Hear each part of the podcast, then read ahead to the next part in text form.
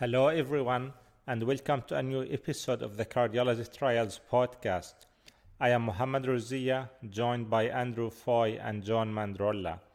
In this episode, we will be discussing important trials of ACE inhibitors in patients with acute myocardial infarction, the SAVE trial and the AIRE trial. For a full summary of the trials, please listen to our earlier episodes from this week. Let me first provide you with a brief summary of each of these trials. The Survival and Ventricular Enlargement Trial, or SAVE trial, was a trial of captopril on mortality and morbidity in patients with left ventricular dysfunction after myocardial infarction. The trial was published in the New England Journal of Medicine in 1992. The immediate consequence of a large heart attack is decreased myocardial contractility.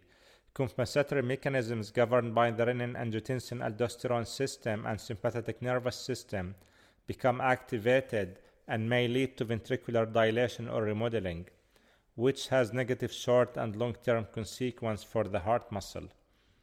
By the mid 1980s, angiotensin converting enzyme inhibitors were commonly used for patients with chronic systolic heart failure, and laboratory work had shown that they could improve ventric- ventricular remodeling, reduce heart failure, and prolong survival in animal models of acute myocardial infarction. The survival and ventricular enlargement trial sought to test the hypothesis that administration of captopril in patients with acute myocardial infarction complicated by left ventricular dysfunction but who did not have overt heart failure would reduce mortality and morbidity over long-term follow-up. Eligible patients were between 21 to 80 years of age with a definite myocardial infarction occurring 3 to 16 days prior to randomization with a left ventricular ejection fraction of 40% or less as, me- as measured by radionuclide ventriculography. The average age of patients was 59 years and 82% were men. Approximately one third of patients had a prior myocardial infarction. More than 20% had diabetes, 40% had hypertension, and over 50% were current smokers. The mean time to randomization was 11 days. Patients received either captopril or a, or a placebo. The initial dose of the blinded study drug was 12.5 mg. The target dose was 25 mg three times a day by the end of the inpatient phase and was then increased to 50 mg three times a day unless side effects occurred. There was no pre-specified level of blood pressure in the titration regimen. The trial had no pre-specified hypothesis test to determine sample size. A prospectively defined measures of outcomes included all-cause death, cardiovascular death, incidence of a clinical congestive heart failure, and first hospitalization for heart failure. A total of 2,231 patients were included in the final, in the final analysis. 1,116 in, in the placebo arm and 1,115 in the captopril arm. The mean follow-up time was 3.5 years. Compared to placebo, captopril significantly reduced all-cause death by 19%, 20% versus 25%, and cardiovascular death by 20 by 21%, 17% versus 21%. It also significantly reduced the clinical heart failure by 37%, 11% versus 16%. Heart failure hospitalization 14% versus 17%, and non fatal myocardial infarction 12% versus 15%.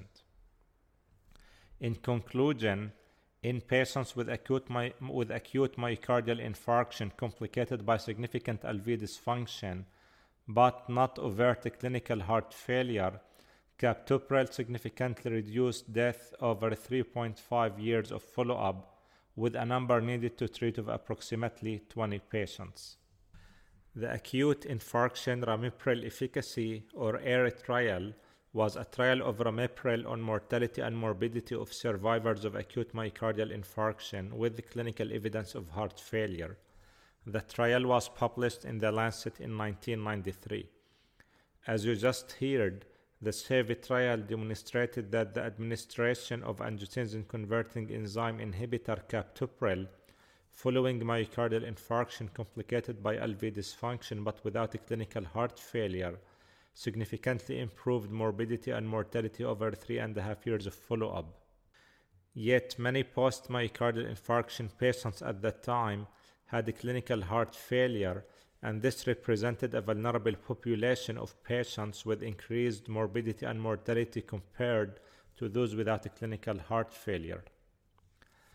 The acute infarction ramipril efficacy trial sought to test the hypothesis that administration of, that administration of ramipril to patients with acute myocardial infarction complicated by acute congestive heart failure would reduce morbidity and mortality versus a placebo. Eligible patients were 18 years of age or, old, or older with a definite acute myocardial infarction occurring 2 to 9 days prior to randomization with clinical evidence of congestive heart failure at any time after the index myocardial infarction. The average age of patients was 65 years and 74% were men. Approximately one quarter of patients had a prior myocardial infarction, 12% had diabetes, and 30% had hypertension. The ejection fraction of study participants was not systematically assessed as part of the study protocol.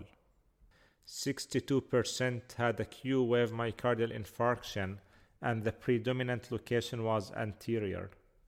Patients were initiated on ramipril 2.5 mg twice daily or matching a placebo for two days, after which the dose was increased to 5 mg twice daily.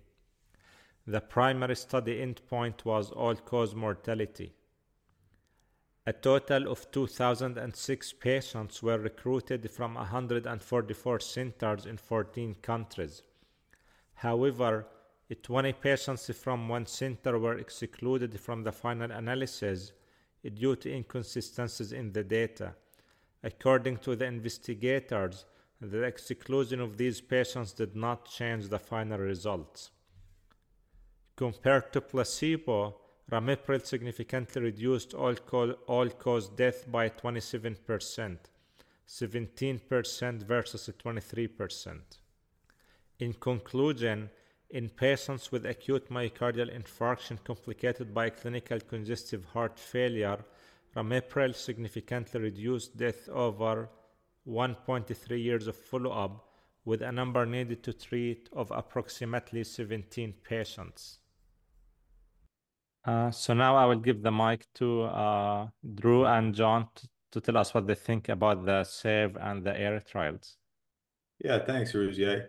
Uh, my my biggest takeaway from these trials, uh, SAVE and AIRE, and then also um, thinking about these in the context of the trials from last week, GISSI 3 and ISIS 4, I think that um, this is conclusive uh, evidence that ACE inhibitors are effective in post-MI patients uh, across the entire sort of spectrum of phenotypes of, of, of patients, clinical phenotypes of patients with acute MI.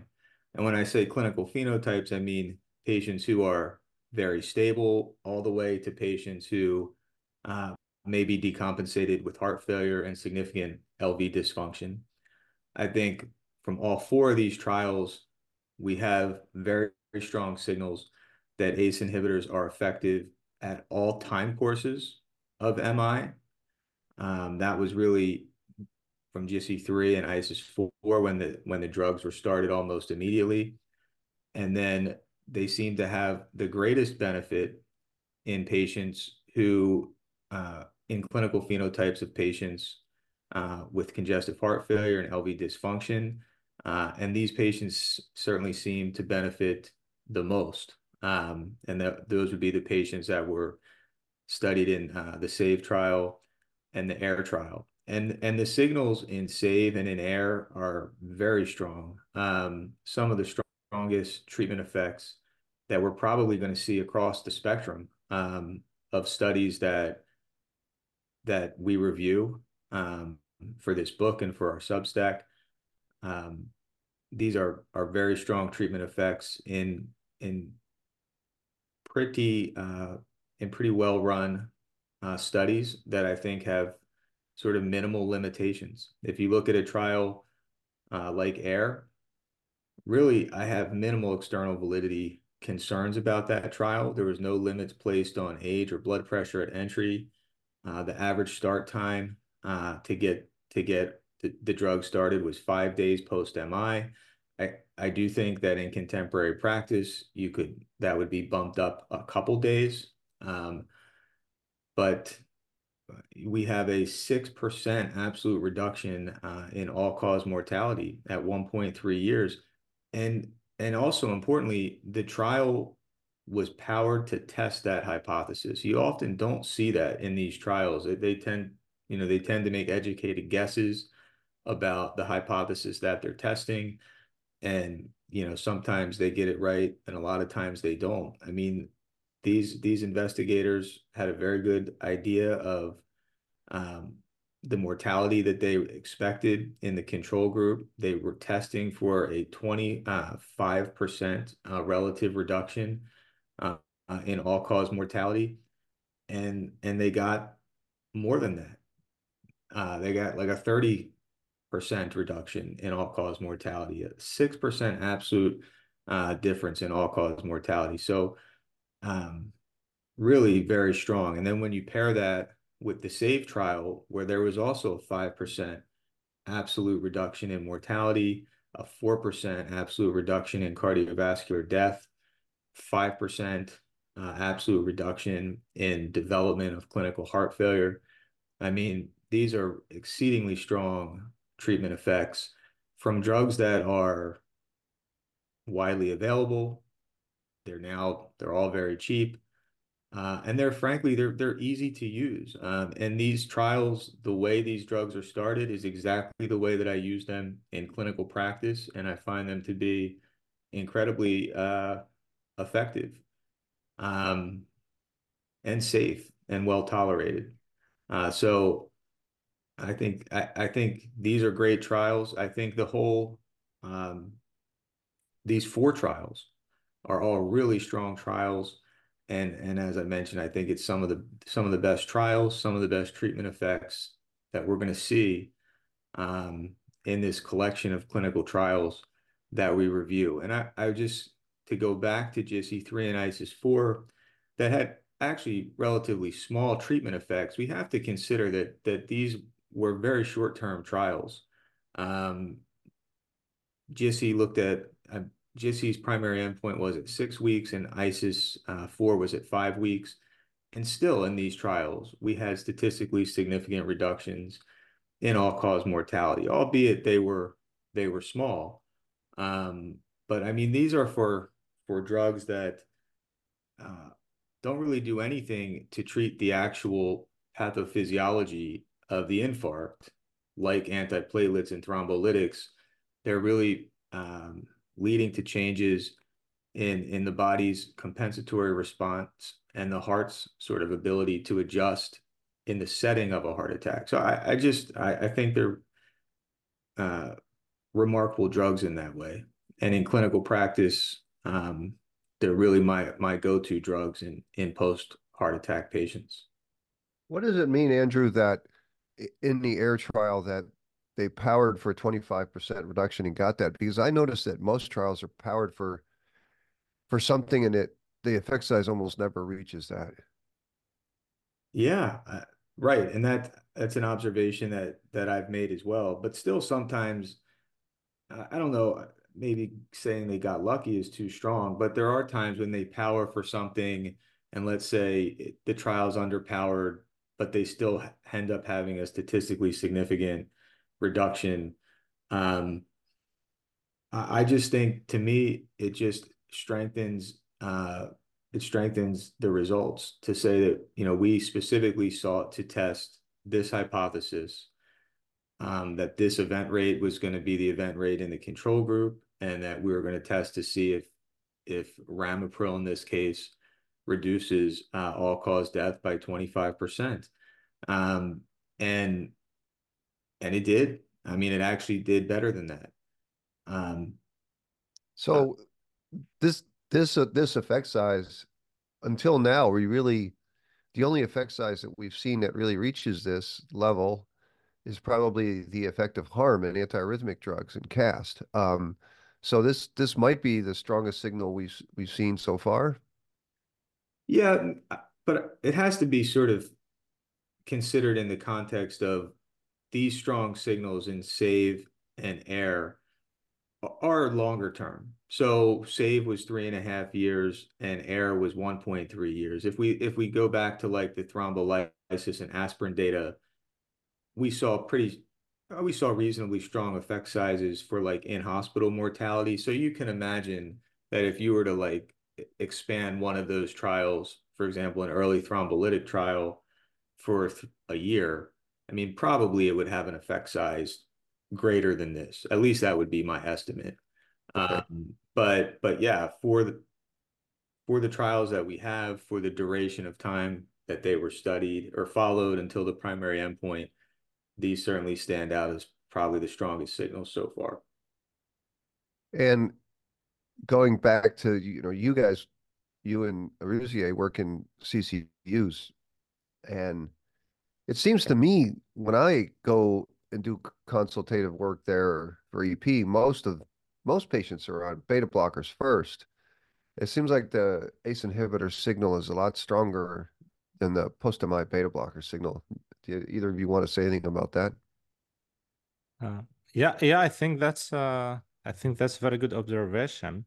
Uh, I think beta blockers are the drug to go to by most people right now, and the trials we discussed so far don't support that. It supports that ACE inhibitors have a significantly stronger benefit, and we've seen that in several trials.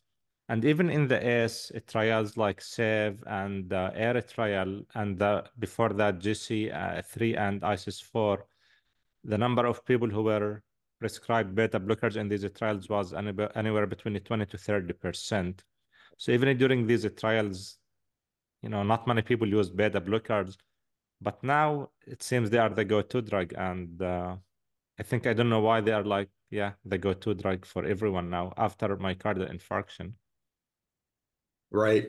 This is something that I I struggle with in clinical practice. Um, I make this a teaching a, a, teaching point every time I'm on service to review uh, clinical trials and evidence for beta blockers and ACE inhibitors in post MI patients um, to to sort of to show the the learners and the trainees that if you're if you're looking at the strength of the evidence we should be using ACE inhibitors much more and beta blockers much less. I, we talked about it, I think, on the first pod that we did when we reviewed BHAT uh, and ISIS 1. Uh, I don't know if it's just a founder effect with beta blockers that they were sort of like the first studied cardiac drug that that had a benefit. I, I, I don't know. I, I don't understand it, but there is an enthusiasm for beta blockers in clinical practice today, which, in my opinion, far exceeds um, the evidence base for them.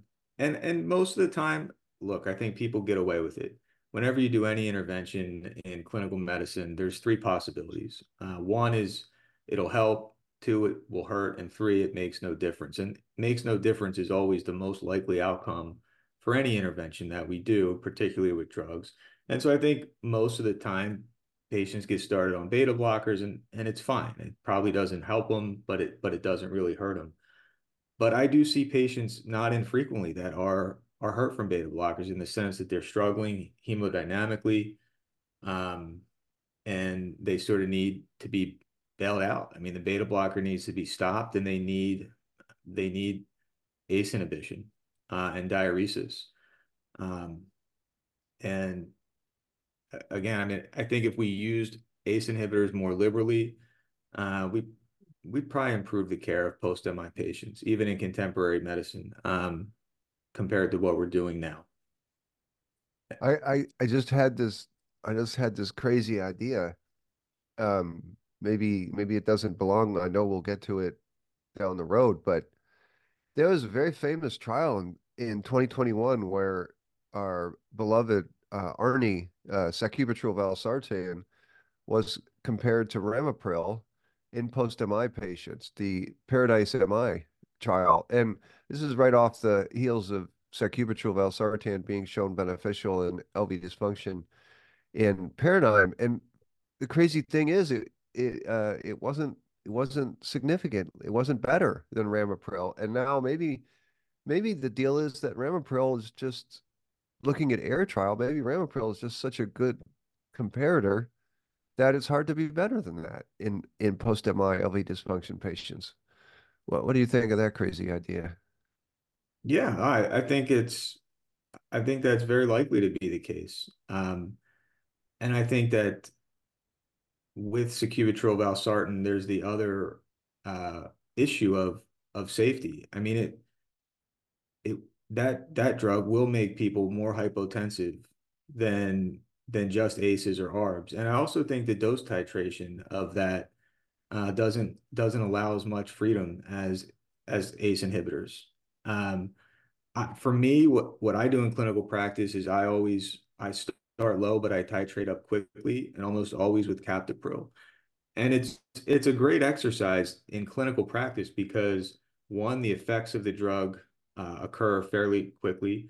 Um, so you can see if people are going to tank their blood pressure. They almost never do. It's always, uh, I think it's a great learning experience for students and trainees when you start somebody on captopril who, let's say their systolics is in the 90s or low 100s. They're, they're, they're sort of like that hemodynamically tenuous post-MI patient who's, uh, they're not doing great, but they're not sort of clinically decompensating either. And it's like, all right, we got to get this person ready to, you know, to go back to the world and, and live life. And you start them on captopril at, I'll start at like either the, the 3.125, but mostly the, the 6.25 dose. And everybody's nervous about what's going to happen with their blood pressure and their renal, you know, their uh, urine output and it's almost always the case that the blood pressure stays the same or slightly goes up. Their renal output usually improves, um, and the patients the patients feel better. Um, and so I don't know that you can kind of get that quite as much with sacubitril valsartan because you have to start with the 24 26 dose and for patients that that start hypotensive with that no uh, way. I think it's dangerous, and I don't feel the same way with with captopril. So I can achieve a lot. You know, I feel much better with a drug like captopril or even ramipril, where you can start it at 1.25. You you just don't. I don't think you have that that degree of freedom with sacubitril valsartan. The trial was negative. Um, there's definitely a lot more hypotension in it, and why why use a drug that costs a hundred times more. I mean, I wouldn't want that for myself. So why would I do it for other people? Um, so anyway, I mean, th that's some of my thinking on the comparison of ACE inhibition with sacubitril valsartan in these post-MI patients. If they're post-MI patients who are stable and their blood pressure is not an issue, the sacubitril valsartan will be fine, but it's not necessarily better based on the clinical trial, the one clinical trial, and it's going to cost a lot more. So uh, to me, it's not even really, it's not even a thought. You know, I, I wouldn't, I wouldn't give it a thought for myself or for a family member. So I don't think about, I don't think about it too much uh, for my patients, to be quite honest. Do you, after you use captopril, do you then switch to a longer acting when do you Yeah. send them home on a longer Yeah. acting Mason? No, typically what what I'll do is get them to the 25 uh three times a day dose and then send them on lisinopril 10 or 20 depending on where their final pressures sort of uh sort of end. But typically the the blood pressures will go up in these patients when they're sort of appropriately initiated on on ACE inhibitors. At least my experience is the blood pressure by the by a few days later, you know, 24 to 48 hours, uh, tends to be 10 to 20 points higher. Yeah. And they're stable. Oftentimes their heart rate will will be lower without the use of a beta blocker. I don't let, and especially if the patients are hemodynamically tenuous, I don't I don't start beta blockers in house. Um, I will say the patient's going to be seen in the office in a week or two, and depending on how they feel and how their hemodynamics are and their blood pressure, mm-hmm. you know, it's worth a consideration at that time. Um, and, and and there's no point to necessarily be coy about this. I mean, uh, we haven't talked about the commit trial or the Capricorn trial yet, but but they're both negative. I mean, I, I just don't feel strongly about beta blockers in post-MI patients. Um, if there's particular reasons why I think they would benefit from them, I use them. You know, like if there's a lot of ventricular ectopy, uh, you know, they, if there's post-infarct angina or something like that, or if there's significant high blood pressure. But if there's none of those things, I, I feel no compulsion to use beta blockers, especially in the in-hospital or early post-hospital period and that does occasionally put me at odds with with people who want to you know look at our our practice patterns and things of that nature but i think the evidence supports supports what i'm doing. Yeah. And i think i wanted to emphasize the point about the blood pressure because these patients especially when they have uh, lv dysfunction they will have significant arterial vasoconstriction. So giving them an afterload reduction does indeed help them. So I think Absolutely. for the, so I think for the trainees, if you see systolic blood pressure of 100 of 100 or 110, it does not necessarily mean you don't you can't give ACE inhibitors. You may actually improve blood pressure by reducing the afterload. So I just wanted to emphasize that point. Yeah, that's a, and that's a great point. And I always try to talk about that on service, which is these patients need afterload reduction. And that patient with LV dysfunction and a sort of low blood pressure needs afterload reduction, and they do much better with it. And again, you can see these improvements with your eyes. I mean, this isn't something that you need to that you need to study in 20,000 people. You can see these patients get better if you do a beta blocker in these patients, you will see exactly the opposite in enough people. Um, I, would you agree with that, Ruzieh? Yeah, I agree. I mean, even in ambulatory patients with systolic heart failure, starting beta blockers can, in some of them, cause a fluid overload in the first few weeks. Yeah, and, it, and and there's always people are coy about how they talk about it. It's like, oh, you just just increase the diuretic. It's like, well, why don't we talk about why they're getting fluid overloaded? Because you're putting them into heart failure. nobody likes to. You ever notice nobody likes to say that? Yeah, yeah, yeah. Even if you look at like the um the high intensity up titration in the strong trial, it's all about like with the beta blockers, you may have to increase like the diuretic, and it's like is anybody thinking about what's going on here? I mean, we're making people's heart failure worse, and we're like, let's keep pressing forward. I mean, it doesn't make any sense.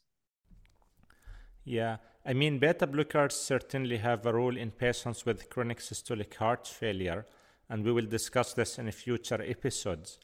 I don't want listeners and uh, trainees to think that beta blockers uh, don't benefit anyone at all, uh, but you just need to know which patients uh, should get beta blocker and which patients should not. Yeah, I I think it's pretty clear. I mean, this this could be a short podcast because it's just so obvious. Yeah. Yeah, I agree. And I think having four trials all are in the same direction uh, is really strong. And that's what we've seen with the GISSI3, ISIS-4, SAVE, and AIRE trials. And there there are a few more trials in this space. Um, one is positive and there's another one that's negative. I, I don't feel like they're have the same sort of uh, quality as these trials, which is, um, or they've had as much impact. And so I was at least not planning on including them in, in the book. Um, but if for anybody that's listening, I don't want them to think like, oh, there's trials that we don't we don't know about or that we missed. I mean, we conscientiously have chosen these because we think that they're they're representative of sort of the best evidence that's out there.